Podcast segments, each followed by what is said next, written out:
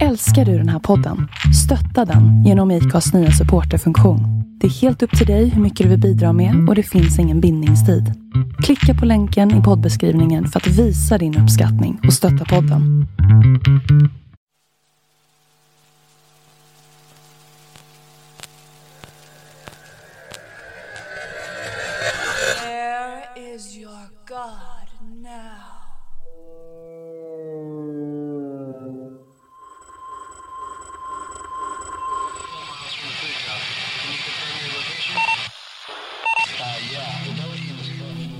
Välkommen till The Long Gammon Podcast. Mitt namn är Robin Lennartsson.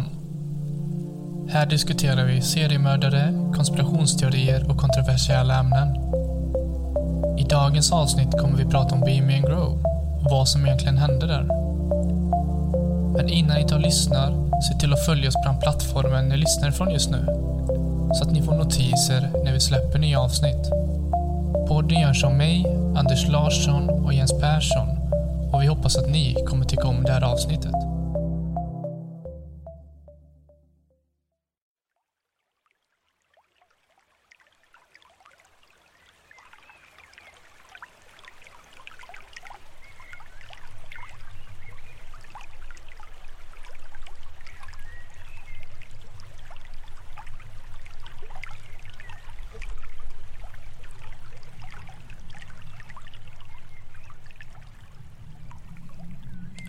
Över marken sträcker sig de höga redwoodträden. Fåglar kvittrar i en liten lund mitt i den gamla urskogen. Mitt i lunden syns en teaterscen alldeles intill en liten damm. Varje år håller den exklusiva herrklubben Bohemian Club ett två veckors långt läger vid det som kallas Bohemian Grove, Bohemiska lunden, i Monterio i norra Kalifornien. Här samlas några av världens rikaste och mäktigaste män för att i två veckors tid delta i topphemliga samtal, druiddyrkande och andra ritualer. Något som världen utanför vet ytterst lite om. Mitt i den gamla urskogen syns uppklädda herrar i kostymer. De är del av den kända herrklubben Bohemian Club i Bohemian Grove. De samlas här för att komma undan vardagens bekymmer. De är män från samhällets högsta skikt. Under en ceremoni som kallas Cremation of Care, bekymmernas kremering, frigör de sig från all ångest, plågor och bekymmer i livet. De lämnar sina vanliga liv utanför och finner inre själslig ro. Dessutom sätts en teaterproduktion upp och skrivs, produceras och framförs av klubbens medlemmar under den första kvällen av det årliga lägret. Skådespelet kallas för Grove Play, Lundens skådespel. Ett skådespel som präglas av överdådighet och mystiska inslag med dramatisk pyroteknik och musik. Mitt i lunden syns en 16 meter hög staty som föreställer en uggla. Det är en symbol för vishet, en symbol som klubben använder sig av. Ur högtalare placerad inne i ugglan hörs en mörk och auktoritär röst. Det är ugglans röst, som i många år var en inspelning av Walter Cronkites röst. En känd amerikansk nyhetsman för CBS News, som under många år själv var medlem i klubben.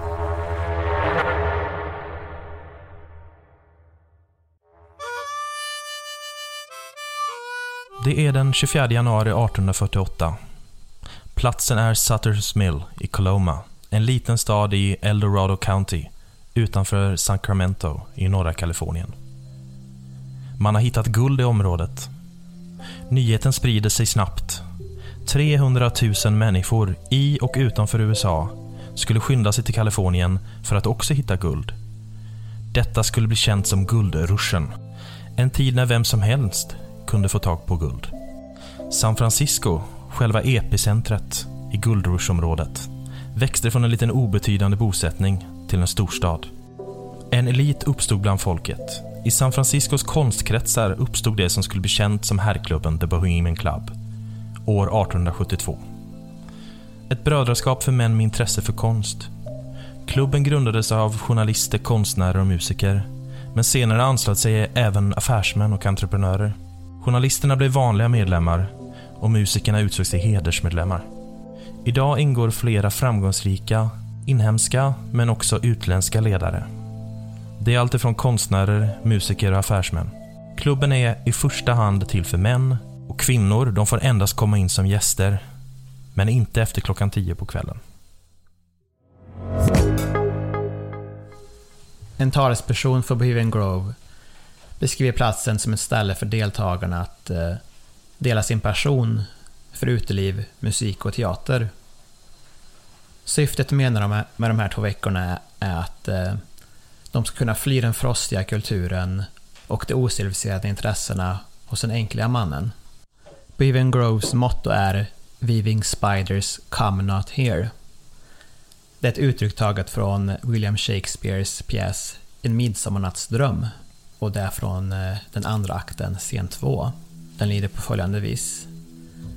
Another part of the wood, come our lovely lady nigh. So good night with lullaby. Weaving spiders, come not here. Hence you long-legged spiner, spinners, hence. Med det uttrycket menas att eh, allt nätverkerande och affärssnack ska lämnas utanför Bohemian Grove. Och de ska istället fokusera på att eh, slappna av och liksom släppa alla de bekymren som eh, de förknippar med sitt affärsliv.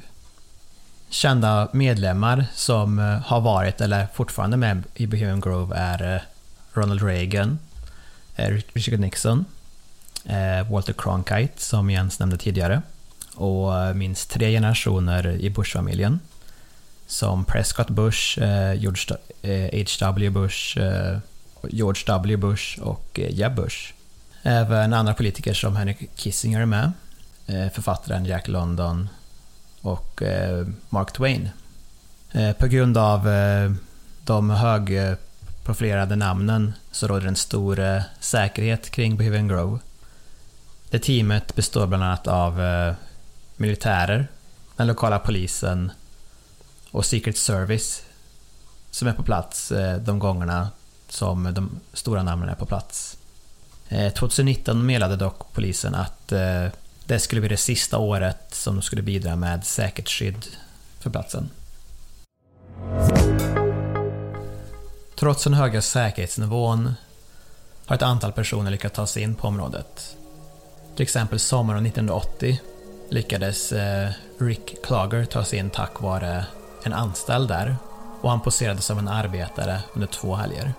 Den här infiltreringen gav upphov till den första stora tidningsrapporteringen rapporteringen inifrån Bohemian Grove och det producerades eh, i augusti 1981. Nästa stora infiltration var sommaren 1989 som Spy-skribenten Philip Weiss eh, spenderade sju dagar i lägret och han poserade där som eh, en enkel gäst. Eh, det gav upphov till artikeln eh, “Inside Bohemian Grove”. Han upptäcktes dock där inne den sjunde dagen då eh, personer från företaget Time Warner kände igen honom. Han arresterades då för överträdelse och kastades ut. Efter det så publicerade den brittiska journalisten och författaren John Ronson en serie eh, för BBC med titeln The Secret Rulers of the World. Och han träffade senare den kontroversiella radiovärden eh, Alex Jones för att berätta för honom om Bohemian Grove. Har, har, du sett dokumentären? Jag har sett eh, lite grann ur eh, den dokumentären som Alex Jones eh, producerade. Ja. Eh, det var ju så att eh, efter Jones blev medveten om det stället mm. så smög han och hans kameraman Mike Hanson in på området den 15 juli år 2000. Eh, de filmade bland annat den här eh, ceremonin, Cremation of Care då. Det som alltså startar hela ja, då, ja, eventet. Då då. Jag tror den dokumentären heter Dark Secrets Inside the Bohemian Grove. Um, han är väldigt många konspirationsteorier och sånt kring det här Jones.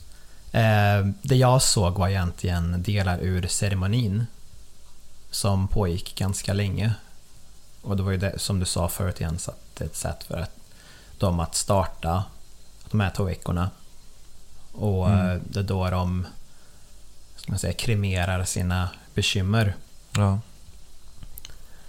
Det jag såg då, och jag även, eh, jag även läst beskrivningen kring vad eh, den här ceremonin ska vara för att liksom hjälpa mig förstå. Men det är i alla fall att det är flera män i rockar som står framför den här ugglan med facklor. Och så spelas det upp en röst som eh, inleder hela eventet.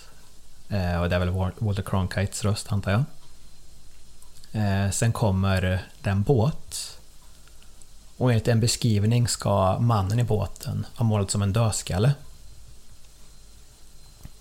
Det var för mörkt för mig att se dock. Och även enligt beskrivningen ska det han kom med i båten vara ett träskelett.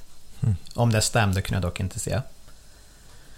Men sen så eh, tog den här berättarrösten eh, ska man säga, synvinkeln ur eh, skrattet där de skulle bränna. Och liksom var, ja, som typ skeptisk till att ska ni verkligen bränna mig? Kan ni verkligen bränna bort era bekymmer? Och vid något tillfälle var det även en sång som kom ifrån eh, Ugglan. Av Mm. samma röst då. då. Ehm, men ehm, det blir i alla fall så att de bränner eh, skelettet eller vad det nu var. Och eh, då kommer ett läskigt skrik ifrån ugglan som ska symbolisera då, då, skelettet som brinner upp. Efter det här blir de positiva igen och firar att nu har de bränt upp det här och nu ska de eh, inleda de två trevliga veckorna då. då. Jag tyckte också det var intressant. Du tipsade ju mig om att titta på det här.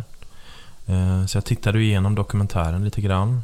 Jag tyckte det var intressant att de båda sa att eh, vi, ska vi inte ha vapen på oss? Tänk om någon får tag på oss och inser att vi har infiltrerat sällskapet. Och då tänker man så här, ja, varför skulle de vara utsatta för våld då? Om de infiltrerar? Hade de inte bara liksom fått lämna ifrån sig filmkamerorna och gå därifrån? Vad tror du? Varför var de rädda för att bli hotade liksom, till livet? Ha, finns det några liksom, tecken på att de är våldsamma, de här? Den här personen som eh, eh, arresterades där inne 1989 fick ju lämna området endast då. Så där hände ju ingenting. Nej. Det kan ju ha att göra med att eh, de har liksom blivit mer hotfulla efter det här hände. Mhm. Eller att de här personerna, Alex Jones och hans kameraman, är mer paranoida. Alltså mer skraja av sig helt enkelt. För om man sett på Infowars så vet man ju att han, Alex Jones, är ganska så eh, ja, hetsig om man ska säga. Han har väldigt Ja. många tankar och sånt kring, eh, Mm. kring saker. Ja, han misstror det mesta kan man väl säga. Ja, det kanske det är då. Det är ju en... eh, Jag vet inte om Jones var medveten om det här då, men det är ju kritiker som menar att eh, den här ugglan, den ska representera en gammal gud eh, som hette Moloch. Jag vet inte om jag uttalar det rätt, men eh, Mm. Eh, enligt legenden om honom så fanns det en ritual där man offrade sina barn för att få gentjänster av Moloch då. Oj. Och eh, då finns det konspirationsteorier att eh, det är människor som offrar till den här ugglan då. då. Ja. Och eh, då är det en bok av John DeCamp, The Franklin Cover-Up. Eh, som en annan historia i sig. Det handlar om en, ett påstådd, eh, eh, vad ska man säga, ja, maktmissbruk av män när de utnyttjade barn och så. Sen att allt eh, tystades ner. Mm. Ett av huvudvittnena där, Paul Bonacci, han vittnar om en så kallad eh, snafffilm. Vad är det för något? Det är en video där eh, en person mördas i. Jaha. Mm. Många säger liksom att det finns liksom inte snafffilmer. Men vissa, det är också konspirationsteori sig att eh, vissa säger att jo, jo, men det finns en svart marknad för sånt där. Vissa ger det och kollar på det och så. Typ dark web eller något? Ja, precis, precis. Oj. Ja. Jag vet inte, men Nej. det låter ju väldigt obehagligt i alla fall. ja, det det. Eh, han menar att i just den här filmen så finns det eh, ett barn som mördas och det ska tydligen vara eh, datummarkerat från den 26 juli 1984. Och eh, det ska vara i ett område i Kalifornien med stora träd kring där det hände. Jaha. Och författaren De Camp sa vidare, han berättade inte allt i boken. Han bara berättade att Bonacci sa att han såg den här filmen och det var ett område med stora träd 1984. Och de är ju väldigt karaktäristiska, de Redwood-träden. Så det Ja. kan ju inte vara vad som helst. Det måste ju Precis. vara någonstans i typ norra Kalifornien. Liksom. Ja. Och det han sa var i ett möte i Santa Rosa, det är att han hade tagit bort Bonaccis hänvisningar till eh, en enorm mosstäckt uggla och män i, i rockar. För han tyckte att eh, det kändes för långsökt för att folk skulle tro på det. Och jag tror även att ehm, han inte själv var bekant med Bohemian Grove vid det tillfället. Så han- han inte själv riktigt trodde på det. Nej. Ehm, hösten 1992 ska Paul Bonacci ha fått sett ett svartvitt fotografi av eh, den mosstäckta ugglan vid eh, Bohemian Grove. Och sagt att det är där platsen som mordet skedde. Men ja, ingen utredning har eh, inletts kring det här och det låter ju ganska så otroligt.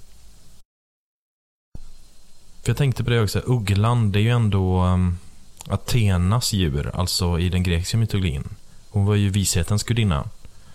Eh, så det har ju länge varit en symbol för vishet då. Eh, och det var ju så att innan den här 12 meter höga statyn då restes eh, så fanns det ju en annan staty i den här lunden. Det var inte Moloch utan det var, och ingen uggla eller demon utan det var en 21 meters hög Buddha faktiskt enligt National Park Service. Ehm, men den klarades inte. Den var inte så välgjord tror jag. Ehm, men den restes ju 1892 och den tillverkades i gips. Ehm, men den klarades inte längre än till eh, 1920-talet. Ehm, och det är väl, är det inte ganska stort steg där tycker du? Mellan Buddha och uggla liksom? Ja, definitivt. Eller, eller om det är deras symbol, alltså Ja. ugglan som de ändå haft från början, Ja, så är det väl inte så konstigt. Men eh, det är ganska olika grejer precis. I alla fall om... Och jag menar om eh, ugglan ska representera Moloch då, den här eh, Mm. gamla demonguden, Mm. så är Buddha ganska långt därifrån. Oh ja, oh ja. Så eh, Buddha stämmer bättre överens med deras förklaring om att eh, det ska vara ett ställe för dem att slappna av och släpp, släppa på bekymmer. Ja. De som samlades här vid Bohemian Grove, eh, det var ju som sagt framstående affärschefer och tidigare presidenter och så vidare. Eh, och de hade ju mottot “Spindel, håll dig härifrån” då. Eh, och det betyder att de skulle lämna affärsavtal och allt sånt där utanför. Eh, men ett undantag var ju 1942 då, när planeringen bakom Manhattan-projektet ägde rum vid platsen. Det var ju det som ledde till atombombens uppkomst. Då. Så det var ju som sagt en väldigt viktig händelse. Precis. Och det är flera personer som... Om man ska tala liksom konspirationsteorier och sånt som uppstått kring det här. Så det är vissa som påstår att eh, det här eh, från Bohemian Grove som världens öde bestäms. Att eh, Manhattan-projektet är bara en av eh, alla stora beslut de har tagit där inne. Eh, till exempel så påstår eh, en, ja, en användare på någonstans på nätet att eh, det var här de bestämde att Richard, Nixon Mm. skulle eh, ställa upp i presidentvalet 72 och Reagan 80. De gjorde upp det mellan varandra där inne. Mm. Säger de, vissa kritiker. Mm. Man vet det säkert eller är det bara ryktas det bara? Det är bara rykten. Ja. Men eh, jag menar eh, flera av världens mäktigaste män på samma ställe i två veckor. Känns så konstigt om de inte skulle prata om eh, några affärer eller något nätverkande. Eller hur? Mm. Ehm, andra kritiker menar egentligen bara att eh, det de gör där inne, det är inte att de offrar Mm. människor eller något sånt. Utan det är mer att de, eh, de samlas i två veckor Mm. och lever loppan, för det här är ingen som kan se dem. Men man, man vet ju hur svårt det är till exempel när man själv ska på AV till exempel. Det är ju helt omöjligt att inte prata jobb liksom. Ja men Jag precis. tänker att det är precis likadant för dem liksom. precis. De går dit för att släppa allt men ändå så kommer de in på det ibland. Precis. Så eh, andra personer som varit här inne, bland annat som gäster och eh, arbetare och sådär. Mm. De påstår att eh, det man kan se dem göra här inne, Det är urinera offentligt, vilket de egentligen inte får där inne. Eh, och man får se dem röka cigarrer, och alltså cigaretter och allting, vilket de inte heller får i den här skogen. Mm. Och man får se Elvis-imitatörer. Mm. Det är ju Eh. dödsstraff på alla tre i Sverige. Liksom. Ja, exakt. Och um, transvestiter. Ja. Ehm, ja, det är det inte dödsstraff på. sen påstår de även att eh, det förekommer både manliga och kvinnliga prostituerade. Mm. Ehm, att de förekommer, eh, i alla fall kvinnorna, de får ju inte vara där inne efter klockan 10 på kvällen de kvinnorna. Mm. Men att under många år fanns en bordell på andra sidan vägen Mm. eh, dit männen sökte sig. Annan kritik som riktats mot eh, Bohemian Grove är att eh, de gärna vill, och ibland har gjort också, hugga ner träd och så som de inte får göra. Det var några år sedan de bland annat ansökte om att hugga ner, Ett redwood-träd? Eller, ja, eller skog, mycket skog, Ja, okej. för att göra Jag plats tänkte det är inte lätt att hugga ner ett sånt alltså. Jag vet inte exakt vilket, alltså. Men eh, säkert redwood-träd. Men det var några år sedan de ansökte om att få hugga ner ännu mer. Eh, men, men då blev de nekade. För att eh, eh, myndigheterna kom fram till att eh, det är ingen brandfara med träden där inne. Vilket var Bohemian Groves motivering till att de vill hugga ner träden. Då. Den före detta medlemmen eh, John C. Hooper han eh, menar att de eh, hugger ner, de har gjort tidigare när han var medlem, hugger ner massa skog och sånt som de inte får göra egentligen och därmed förstör skogen. Eh, på grund av att han kritiserade dem offentligt fick han lämna eh, Ja. klubben. För han ansågs som obohemisk då. Mm. Eh, Det är ju naturskyddsområde liksom. Det är ju extremt eh, ovanliga träd också. Så Ja, det är klart, det är ju precis. straff på det alltså. Det är Precis, olagligt. precis. Precis, så jag tycker att eh, det faktum att de blev nekade att hugga ner med eh, mer träd då, då, när de ansökte om det. Och dessutom eh, polisen nu sa 2019 att det skulle bli det sista gången som de bidrog med säkerhet. Det tycker jag talar för att eh, de börjar... Ja, de har inte samma makt längre. Mm. Att det börjar gå i alla fall sämre för dem. Att de inte kan göra vad de vill där inne. Nej. Eh, Jag läste även att eh, myndigheterna vet nu också att eh, de har gått till en bordell i närheten. Så att det var länge sedan som de egentligen besökte den bordellen för att myndigheterna då har koll på vad de gör då. då. Allt mer människor vet ju egentligen vad, eh, vi, ja, vilka medlemmarna är och eh, vad som föregår där inne, hur den här cremation of care ceremonin går till. Så jag skulle tro att, jag tror absolut inte att någonting eh, olagligt, liksom i form av att de offrar människor eller liknande inträffar där inne. Men däremot så är det väl så att de, det blir som en typ av nollning eller typ så här, eh, ska man säga, teambuildingstillfälle för dem. Att det är två veckor under året som eh, de allra mäktigaste männen i världen får slappna av och eh, släppa alla spärrar och de vet att ingen kollar på dem. Mm, precis. Chilla runt nakna och sådär och Ja, urinera precis. fritt typ. Det gamla vanliga. Ja, tjuvröka och så. Ja, precis. Som, är, som på college. Ja, precis. Ehm, eh, kvinnor får ju som sagt inte vara där efter eh, tio på kvällen. Men de får besöka som gäster. Till exempel så påstås eh, drottning Elisabeth ha varit där på dagen. Eh, Sen är det även eh, vissa kvinnor som jobbar som servitörer under dagtid där. Mm. Och det var en på internet som vittnade om att eh, det var liksom ja, vux, vuxenbebisar, att de eh, kunde skrika åt en av eh, de mest löjliga sakerna liksom. Och den som skrek skulle kunna vara Jeb Bush eller en Hollywoodkändis eller vem som helst. Mm. Och samma personer skulle kunna stå och eh, urinera offentligt bara några meter bort stunden efter. Mm. Så eh, de tycker inte liksom att det är någonting... eh, De här kvinnorna vet ju inte vad som händer efter klockan 10 på kvällen. Men i övrigt så känner vi inte att det är någonting eh, väldigt konstigt egentligen, utan det bara är en massa vuxna män som är vana att alla har liksom alla världens blickar mot sig. Mm. Som nu Kissa fritt. ja, beter sig som 20 igen. Ja. För att de har chansen. Och det är väl en bra chans för dem att nätverkera med varandra, för många av dem har väl kanske inte möjlighet att träffa varandra annars, för de är så upptagna. Sant. Ja, det är vuxenläger är det liksom. Ja, så trots deras motto så eh, det vet väl de egentligen, alltså även de som eh, har varit med länge och som är strikta med reglerna vet väl att det nästan är oundvikligt att eh, inte tala affärer. Mm. Jag tänker mig att du har helt rätt, men så tänker mig också att det kan bli lite som till exempel Philadelphia-församlingen i Knutby och sådär. Att det, man blir väldigt beroende av varandra och man... eh, Det är nog lätt för vissa att, att um, utnyttja andra medlemmar liksom. Här, genom typ härskartekniker och så kanske. Sådana som är mäktigare och så.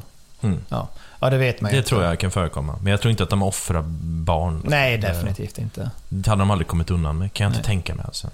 Jag menar om eh, Nixon och Reagan bestämmer att göra upp med varandra, att jag ska ja, ställa upp i presidentvalet det här året och du ställer upp det här året. Det, det är väl egentligen något bra igen. Mm, Det är ju bra, ja, bra Ja. sätt för dem att planera. sant. sant. Eh, jag har även hört att de har eh, talartillfällen där Mm. på förmiddagen.